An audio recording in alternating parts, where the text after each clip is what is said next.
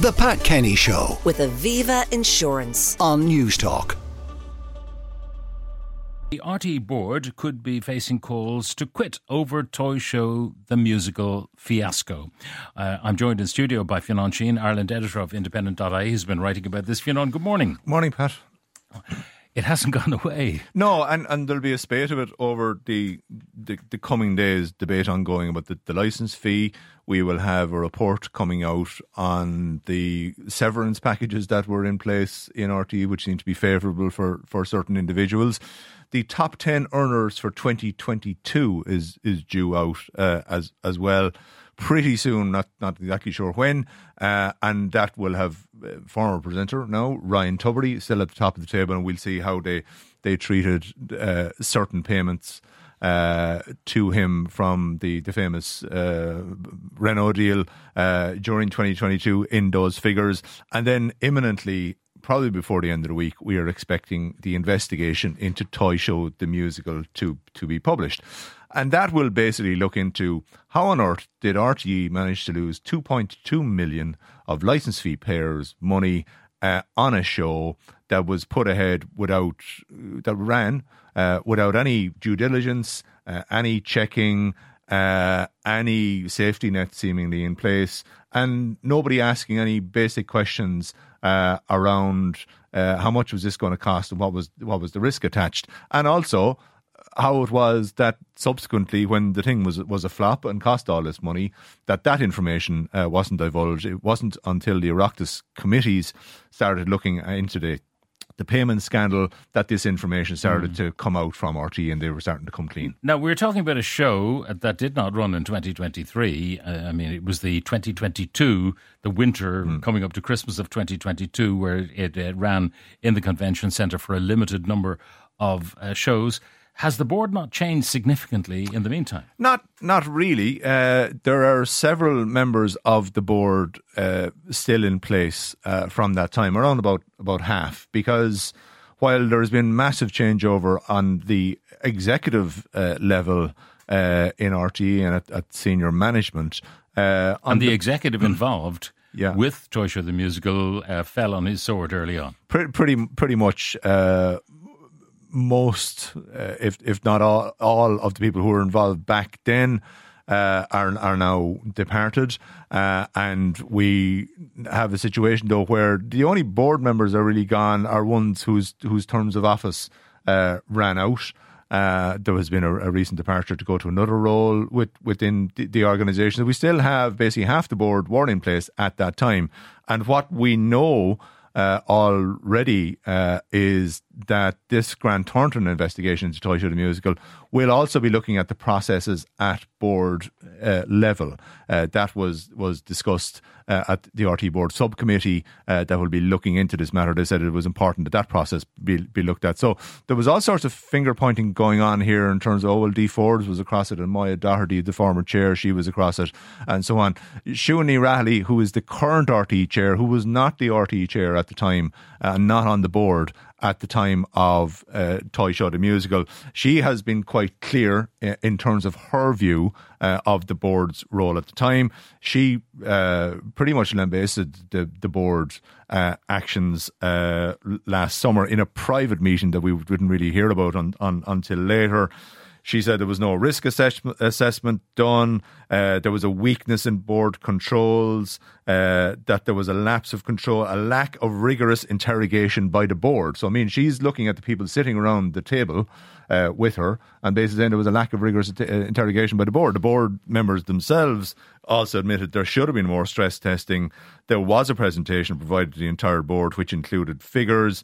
There was no formal approval process. They were aware of the project and the figures, and they did not halt the project. Dee Forbes uh, also uh, mentioned back in, in 2022, as this was going going through and being being set up, that several board members were across it. And what were the board members doing at the time? Well, actually, they were welcoming the initiative. They were saying this is great. Altogether, RTE should be diversifying, and this would will be a great addition to the landscape.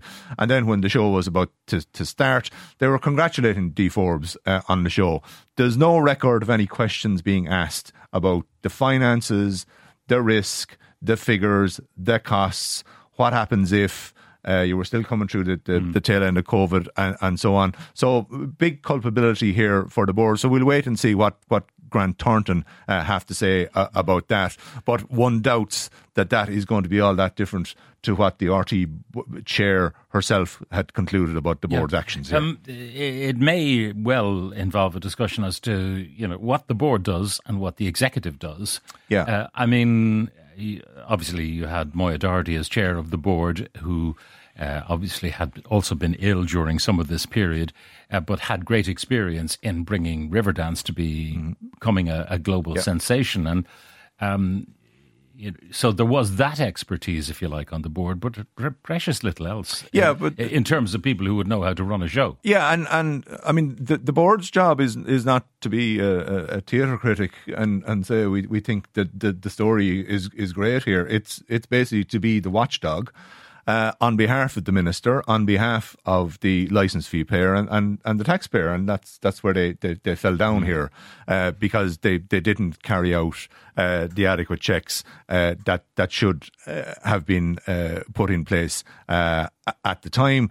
The, pointing towards the chair and saying, "Oh, well, the, the chair was across it." I mean, that that your your your job isn't to sit there on a board and basically nod along uh, to say, "Oh, the, the chair has covered this, therefore I've nothing to do with me." But and we'll also see that this issue that has has really come to the fore RTE, within RTE around the executive's powers versus the board's powers the crossover and who knew what Mm. when seems to have fallen down on multiple occasions. So that won't just feed into this report, but there, there's wider reports on But, corporate governance uh, You know, up. part of the reason that the whole thing flopped. Number one, it was in a, a location that maybe was not suitable. The convention centre, Yeah. a big venue, an expensive venue. Perhaps uh, the toe in the water should have been more modest. Would it have been the board's job to say, hang on a second, you should be in the Father Mathew Hall and not in the convention centre? Uh, the script, it turns out there wasn't a particularly happy story to be told. Ryan Tubridy was not to, to be featured, as he calls himself the Toy Man. Uh, the Toy Man was not even uh, featured as part of uh, the, the script. But would it be the board's job to actually interrogate scripts and personnel, storylines, and all of that? No, but that's actually what the board started doing. Started congratulating the uh, the the director general at the time, Dee Forbes, on the storyline and saying this this was great. So that wasn't their role. What their role was was to look uh, at the feasibility of of this uh, project, the costs associated with it, and how how much was was coming was going to come back in. Uh, as you say, the the venue was uh, an issue because of the cost of hiring out a, a place as big as the convention centre, rather than as you say, dipping their toe in the water in, in a smaller venue. It would appear. Uh, we we think that the, the report will, will cover this that that RTE kind of left it too late to get any other venue, and they went. They ended up going for for the biggest one in town. They ended up in a situation where they had projected that they would sell uh, something like ninety thousand tickets. Uh, there was only eleven thousand sold uh, in the end. There was a lot of other complimentary and, and competition tickets. A complaint from the sector at the time was that they were basically trying to clean out the traditional panto sector that that runs uh, in Ireland uh, on an annual basis that have built up an audience. And here they were up against a, a juggernaut that was backed by blanket uh, TV and radio ads of RTE selling their own product, uh, which was in competition uh, for the limited amount of money and audience Are that you is saying it there. was abuse of a dominant position? Well, they, they were they were certainly in, in a position, and this has been this was raised at the Oireachtas uh, committee as well. The amount of advertising that this this show got did seem to be kind of disproportionate. Uh, and there were question marks raised as well about what, what exactly was the cost of that, uh, how was that accounted for. So again, we expect the Grant Thornton will, will look into issues like that. An issue arose uh, last year uh, about the accountancy treatment of sponsorship revenue uh, within Toy Show the musical. We expect uh, that that to be be covered, but largely speaking, it'll be. You know, this was the, the the watchdog that not only didn't bark but seemed to be lapping up uh, this project uh, rather than raising any fundamental questions about it.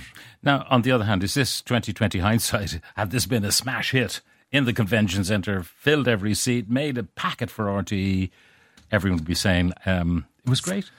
Yeah, I mean, defeats are always end up being a being a blame game, and, and victories are, are shared by everyone. So that's that's the, the, the way it works. But I mean, the, the, the role of a board is is to make sure that look, at least these questions are raised. If there was a record here. Uh, within the, the board minutes of members of the board saying, listen, we need a risk assessment here we think it's worth going down this route. We think RTE needs to be doing uh, projects that will, will generate revenue. Some will some will win, some will lose, some will work, some will, will fail. But there doesn't seem to have been uh, any such uh, risk assessment uh, carried out. And while the RTE board can say, well, you know, the executive and the management didn't do that, it was their job to basically ensure uh, that such uh, checks and safety nets were put in place. Fionn Sheahan, Ireland editor with The Independent, uh, thank you very much for joining us. The Pat Kenny Show. With Aviva Insurance. Weekdays at 9 a.m. on Newstalk.